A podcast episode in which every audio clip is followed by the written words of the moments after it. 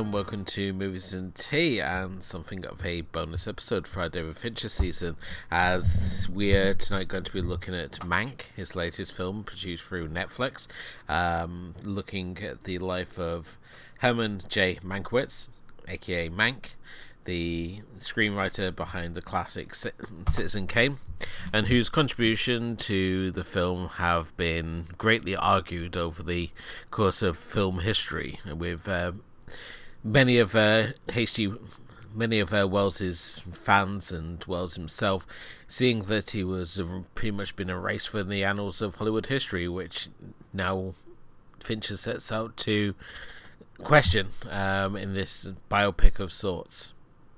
I'm your host, as always, Edward Jones, and joining me, of course, is my co-host, Kim. Hello.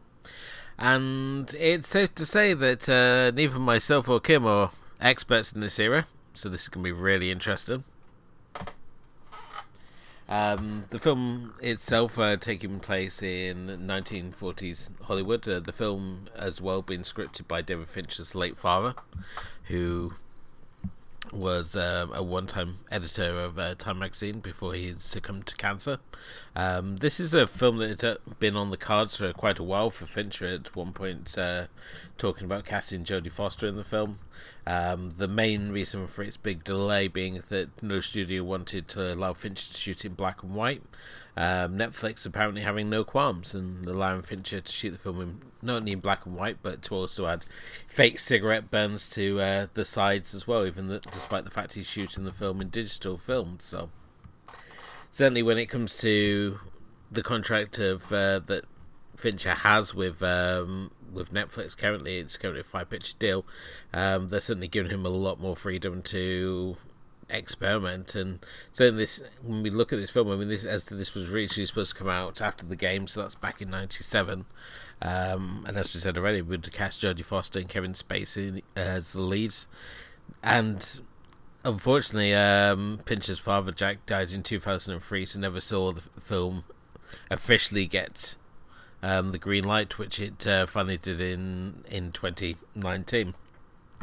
With the film now being released at the start of this month here in December as a early Christmas present of sorts, or so we would have thought, for all those Fincher fans. But opening thoughts on this one, Kim. I mean, obviously it's a strange new world out there for ourselves, looking at 1940s Hollywood cinema for sure. Yeah, I mean, Mank is really unfamiliar territory, right? I haven't seen Citizen Kane. I don't know anything about Herman Mankiewicz. I don't really watch a whole lot of black and white movies, even if it's a modernly shot one. I think I mentioned it in when we did the Social Network episode that I'm not really big on biopics either. So this is completely out of the left field for me, something that took me by surprise, really. But I mean, we're here, very courageous, very bravely doing this. I mean, opening thoughts for Mank would definitely be, I mean, black and white is really cool. The visuals are definitely there. I love the music, really portraying that era. It really matches with the whole scene. There's really nice transition of it to build kind of like the mood and the atmosphere of what's going on between the characters. It's also very wordy. Which, yeah, so there's a lot of dialogue and a lot of people and a lot of characters. It's a lot to follow, especially, I think it's just because I'm really unfamiliar to the material. So there's this kind of caution to really go into this, because it's, first you need to kind of, there's a lot of time jumping. The timeline isn't set in one era, but, you know, you start at the present of where this is, and then you kind of, what's really great is in those little time moments, the little time typewriter thing that goes up, it says bracket flashback, which is really nice. I mean, it's very helpful to figure out what you're trying to watch. Yeah, we got a lot of script notes throughout the film of what timeline we're supposed to be on, but I think there's a really fitting line at the start of this film is where Mankiewicz murmurs to his editor, John Houseman here, played by Sam Trofman, that you cannot capture a man's life in 2 hours. All you can hope is to leave an impression of one. And I think that's pretty much what we get here. We get an impression of Mank's life. We don't really get the full story of his life nor his career. We just get this sort of moment in time for him, and in particular focusing around the writing of Orson Welles' acclaimed film Citizen Kane. As the film opens in 1940 with Welles being given complete freedom by RKO to make whatever he wants, and in turn he recruits Mankiewicz, who at the time is recovering from a broken leg he's sustained in a car accident, to basically write the screenplay. And Mankiewicz is at this point is kind of a drunk, basically being sent out to the Nevada desert to dry up, at the same time secretly working in his own secret drinking while dictating the script to his secretary Rita, who starts noticing a lot of similarities between the character Citizen Kane and the real life person William Randolph Hearst. And as the film goes on, we start to see where Mank drew his inspiration from as we flash back and forth between 1940 and 1930, with Mank, the 1930 timeline starting with Mank being this real sort of hotshot writer who's sort of like the toast of Hollywood and able to sort of schmooze with Hollywood bigwigs, and certainly has a lot of insider power. And it's sort of through these sort of connections is how he gets to know William Randolph Hearst, and certainly his young wife, here played by a rather fantastic Amanda Seyfried. Yeah, I agree. I mean, Amanda Seyfried does her role is really good as Marion, and I don't know. I always see her doing different types of role. I mean, I have a lot of gaps in her filmography, but I mean, in this one, it was pretty surprising because I haven't seen her act in a bigger movie in a really long time. I feel like has she been in anything bigger than this movie? I don't know. Yeah, I mean, for a long time she was sort of like, she's been sort of lumped in with doing kind of like chick flicks and minor things, but she has obviously done interesting bits of acting along the way. I mean, she was in Alpha Dog. She was in Les Miserables. That's it. She was in Les Miserables, and then my most recent viewing of her probably was in like the Mamma Mia sequel or something, which is not exactly a great piece of cinema, so but yeah, I mean, like, there she's done a few things, and I mean, I liked her in Les Miserables. I think that Amanda Seyfried has really gone a long time, gone a far way from her little role in as the ditzy silly girl in Mean Girls until now, right? Yeah. So she's been in a lot of different roles, and you can really see how she's crafted as an actress when you look at Mank, even though she is playing an actress, a different type of actress than, I guess what she is now. But I mean, this movie is filled with really, really great roles. I mean, obviously you have Gary Oldman leading the movie and as Herman Mankiewicz, and then the Rita is played by Lily Collins, who I think this is one of her most sophisticated roles as well, instead of playing some Disney princess human remake, and you have a lot of other people. I mean, Amanda Seyfried is paired up with an older gentleman, which we've discussed at length in Aliens 3, Charles Dance. Yes. So there's a lot of other people in between, people that I've probably seen in other movies, but I don't really remember what they've done exactly. So, but I had there were a few people that I thought really matched with the roles that were going here, and all of the characters for a movie for a biopic that runs around 2 hours, and so it's actually really, I would say they're very deep. Like, all of these different characters, especially the main people that we deal with, all have rather, multi dimensions of their character. Yes, definitely so. I mean, this is really Oldman's movie here. I mean, Oldman himself is twice the age that Mankiewicz was in this period, as he would have been the same age as Seyfried's character. Yet, at the same time, it's not really a concern because he's so engaging on the screen. But then, try and name a time when Gary Oldman wasn't engaging on the screen is... and I think he was just so well cast in this role of Mank that I was happy to sort of buy into it. And I think the fact that we not knowing, as much as perhaps other critics of this era, I mean, I, like yourself, I've never seen Citizen Kane. I don't tend to look at a lot of 1930s, 1940s cinema. So a lot of these sort of players and events are sort of very sort of unexplored territory for myself, so I was watching it very much.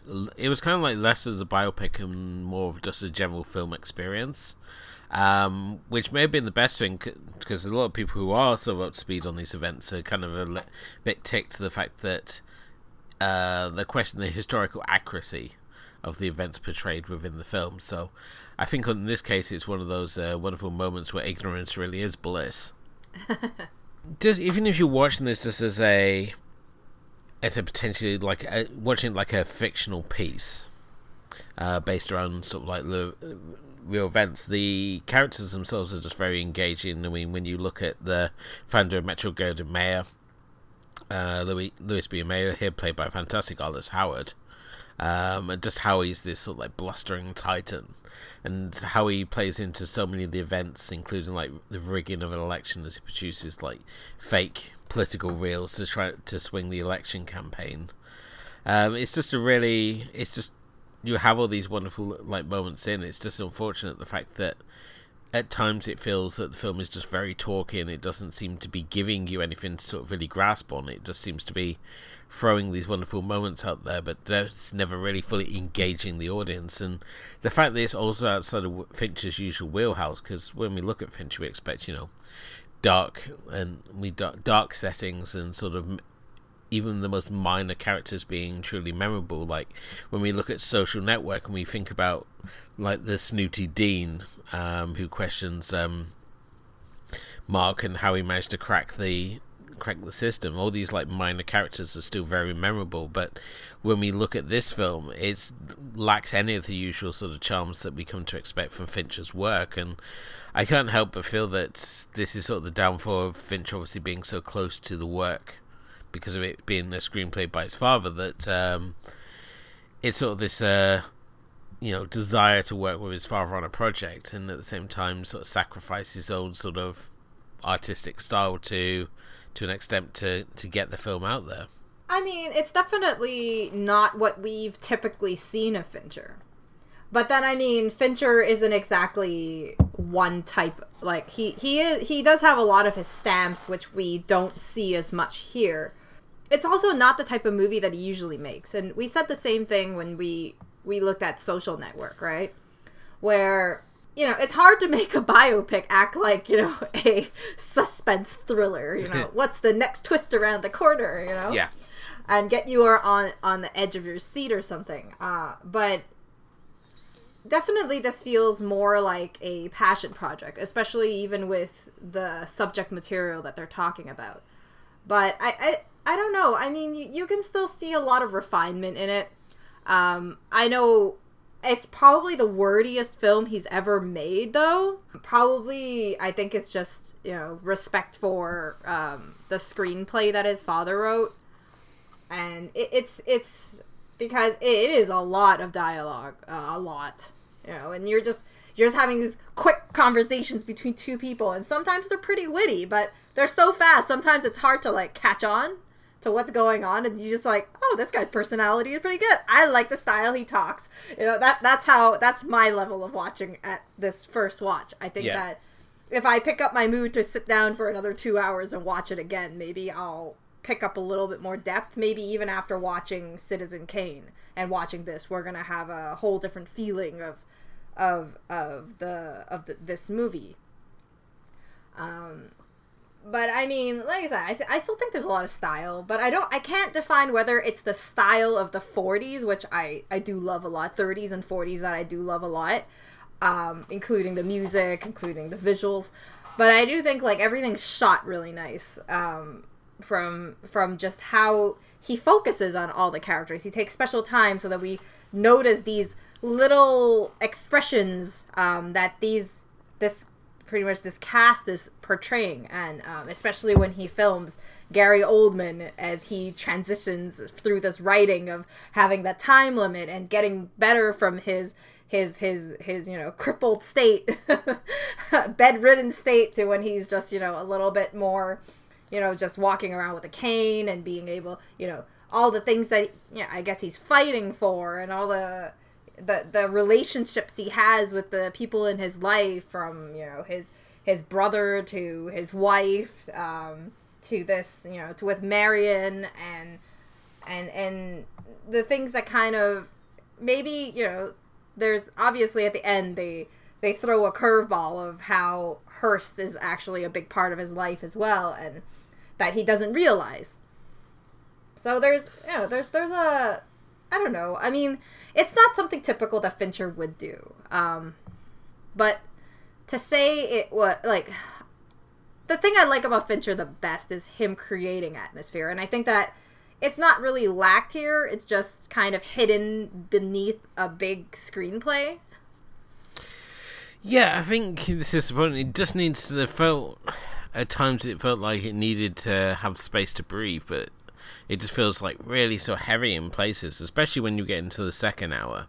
There's so many moments where it felt that it left, it sort of lost its breeziness that we see in that first hour. And like when we see when he's like walks onto the film set and he meets Marion for the first time, and she's being mock burned on the stake, and the conversation that he's just having, and you've got all these like things that are happening around him, and these is where he also meets like Charles Dance's with William Randolph Hearst for the first time, who's almost unrecognisable. His accent's so thick.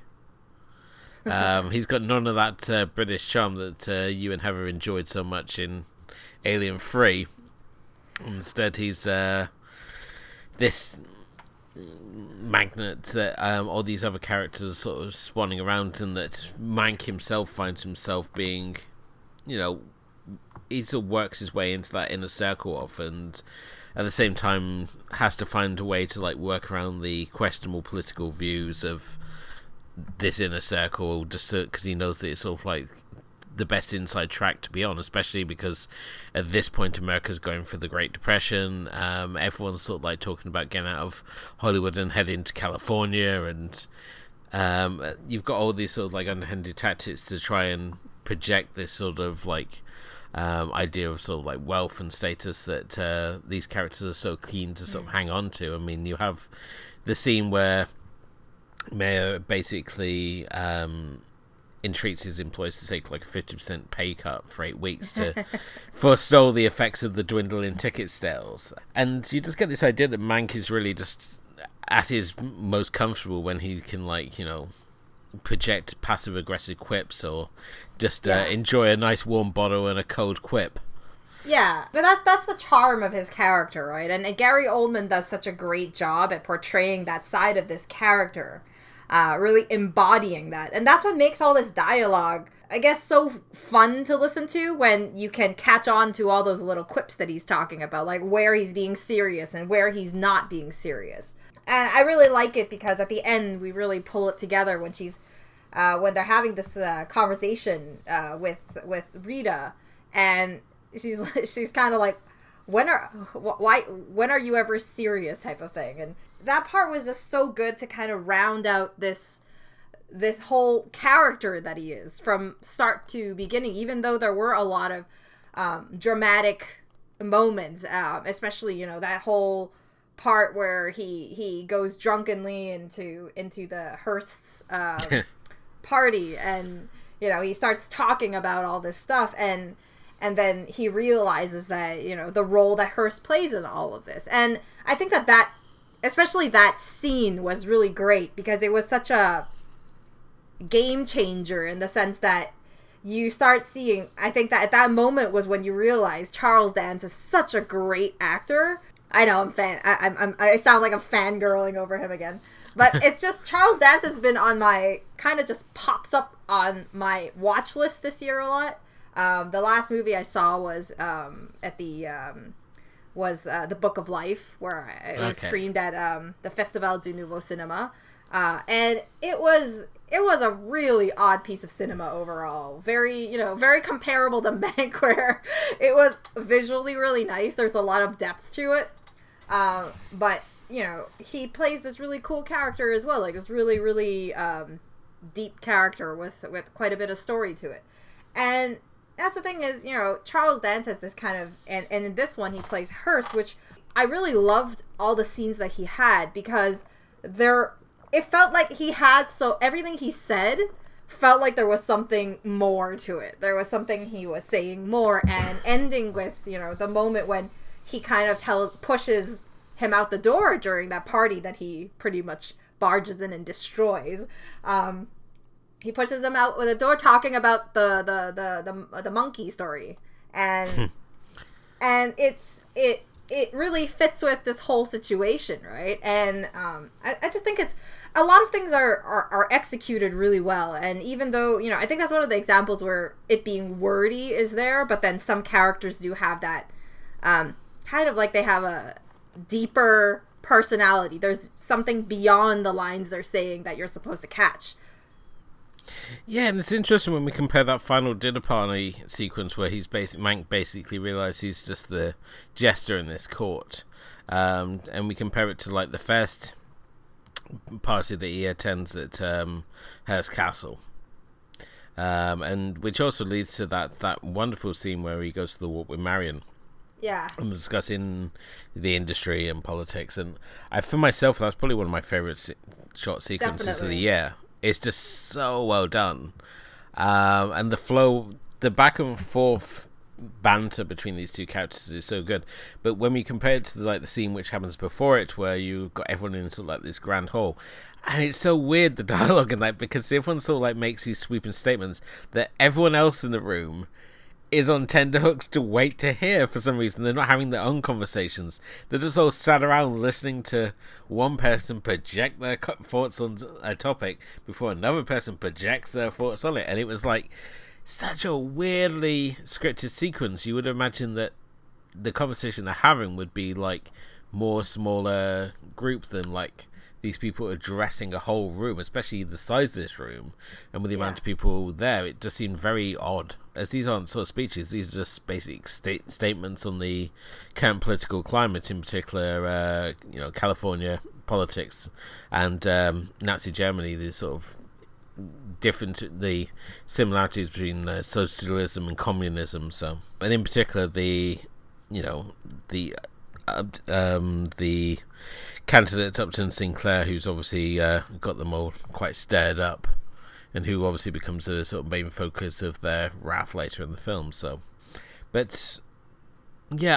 couldn't help it when I'm watching this film. It's like, think, would I be like getting more out of this if I was more familiar with like who all these major players are? I mean, obviously I know who like the head of MGM is, and it's interesting when you have like the founding of like the Writers Guild.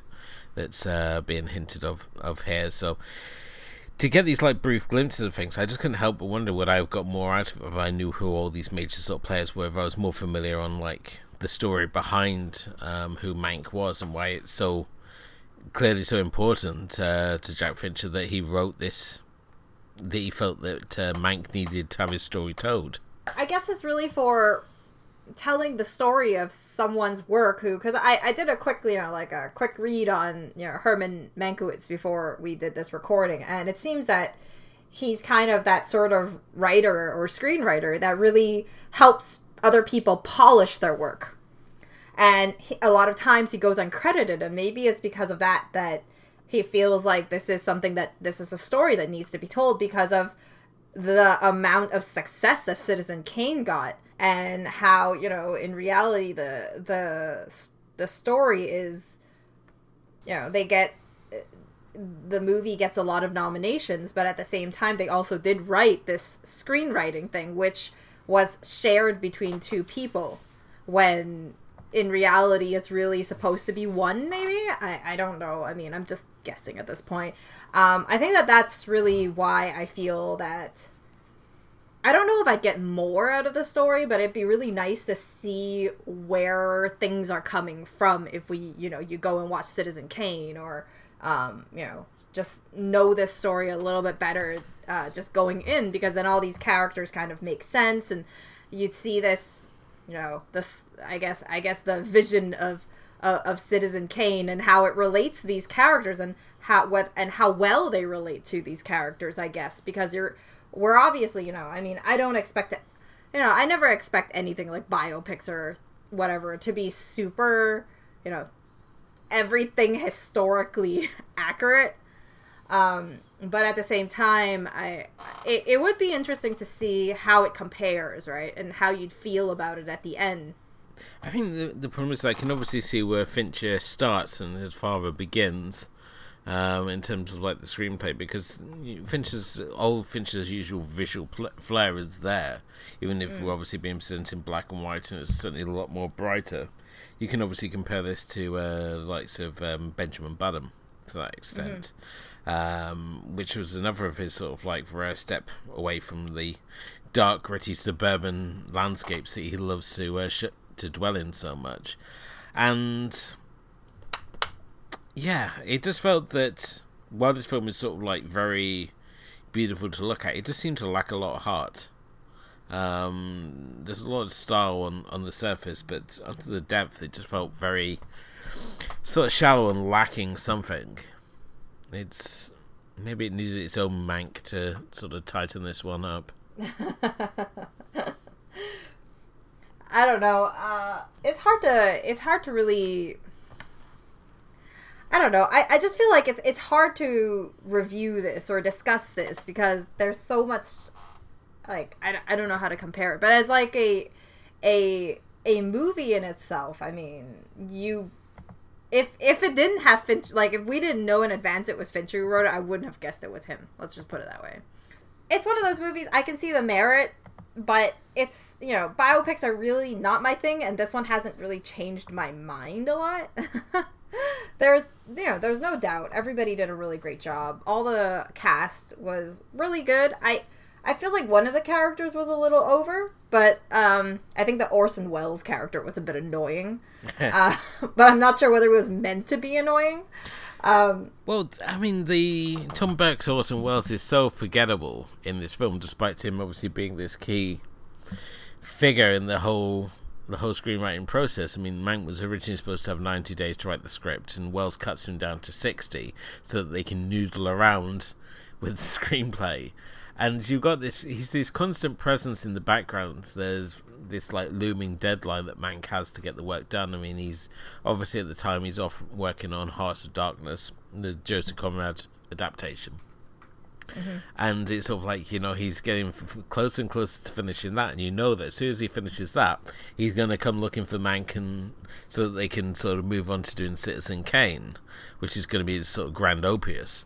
Yeah, while the voice is kind of there, because Wells has got such a very distinct voice. I mean, obviously he was the golden boy of radio, him making his sort of like move into film, and I think anyone who's heard like the War of the Worlds broadcast or seen Transformers the movie will know what sort of that iconic voice is, and I just don't think that Tom Burke really sort of, he's got the look that I can see young Orson Welles in him, but I just didn't quite get the voice. It was just missing it slightly, which is more frustrating, I guess, than if he'd missed it completely. But yeah, I mean, even outside like the main players here, there's a lot of interesting like other sort of people pop up. I mean, such as like his brother, or is it his nephew?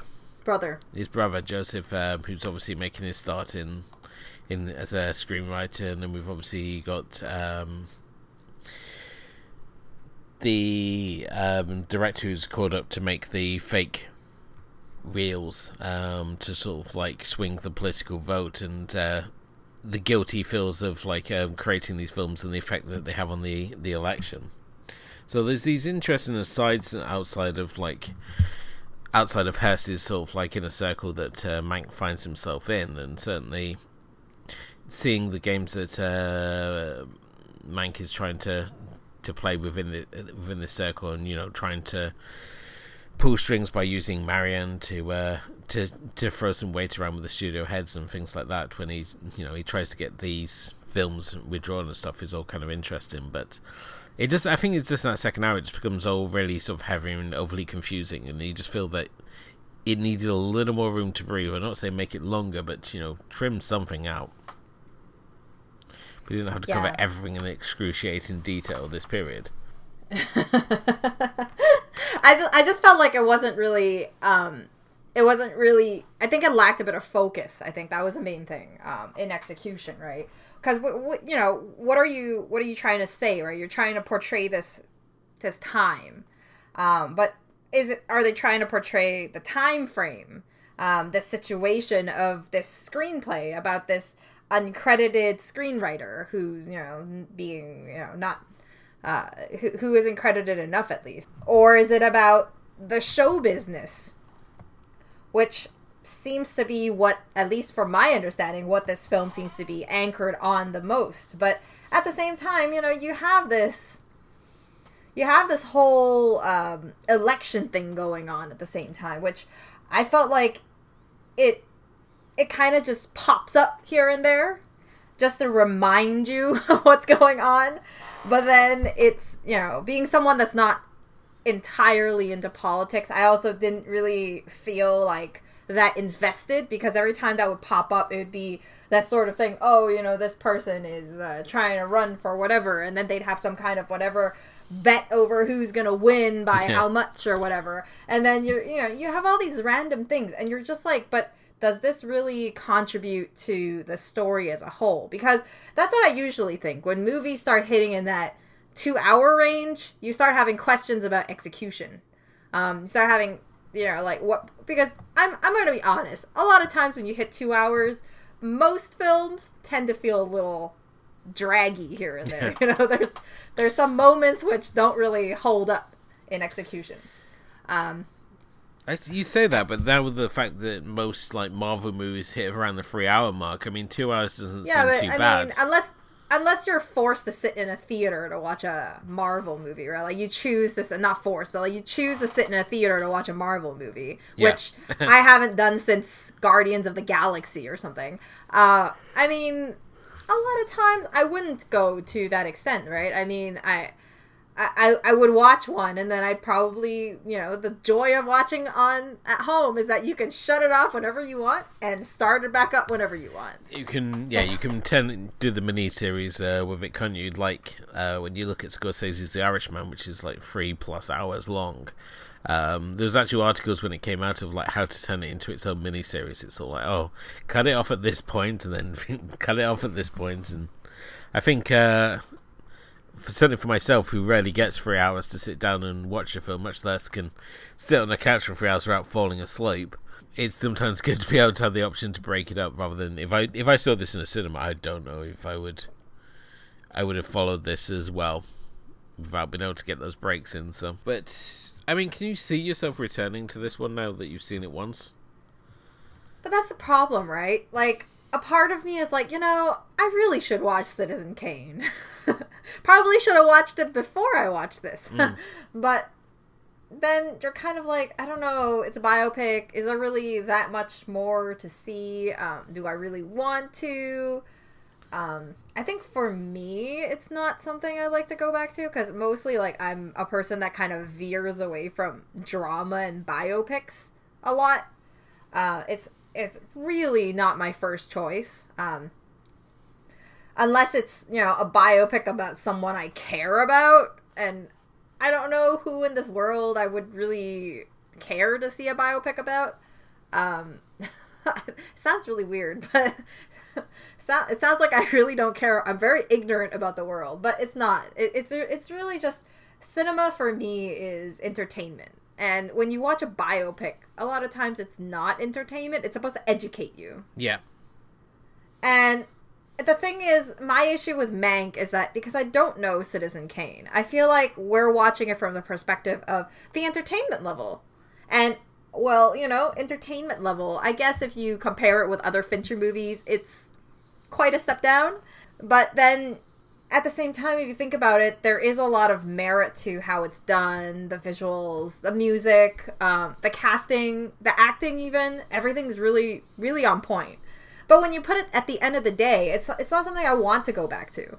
Just because it's a biopic. And even if I know about these people, it's not like we don't know how dirty behind the scenes of Hollywood are, right?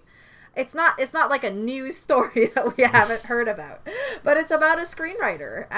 And you know, I mean, there's a lot of people in this world who are uncredited for their great work. And these people always, you know, kind of, you know, different groups of people or whatever, you know, all pop up every once in a while and we hear news about it. So, you know, I just don't know. Are you going to go back and watch it? Maybe at some point.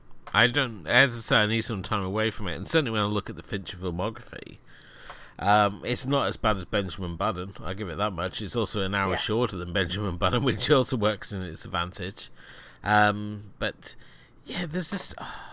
it's not a story that really engaged me in the way I really was hoping it would. When I saw that original trailer, I thought it was going to be a fun romping sort of like 1930s, 1940s old school Hollywood.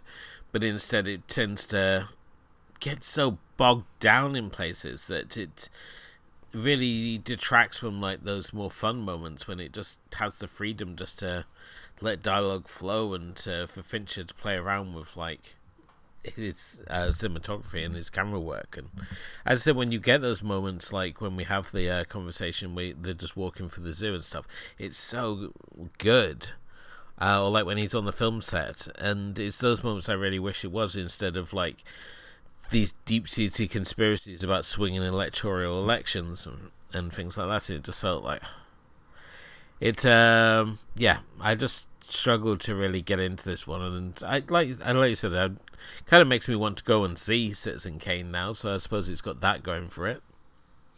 But who knows, maybe after I've seen Citizen Kane I feel like a compulsion to go back and revisit it and start drawing comparisons to these real life figures and how they played into the screenplay of Citizen Kane.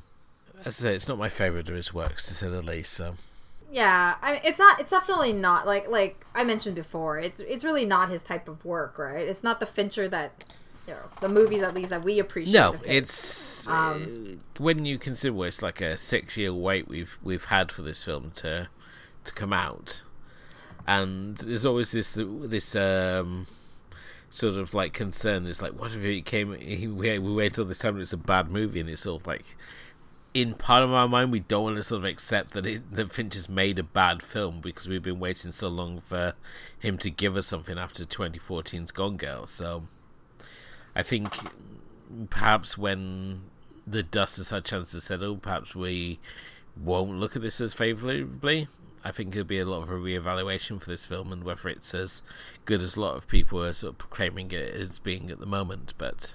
you know, I don't think it's a bad movie. Honestly, I really don't think it. I think the problem, at least for me, I'm not saying for you, I know, but I'm saying for me, I think the problem is that there's no connection. Like, I don't relate. I don't know about the backstory. I don't, you know, I can say it's done well enough, but at the same time, it's just not my style, you know? It's just not my style of film. And I think as simple as that, like, sometimes movie watching is as direct as that. Some movies work for you better than others, and some movies just don't click. After this, I went looking at some of the other reviews that's been going up, and a lot of people really like this. You know, a lot of these people think that it's Oscar worthy, and I mean, it's definitely Oscar bait type of film, which is also probably a problem that I have because I'm usually not the type of person that likes Oscar bait sort of films.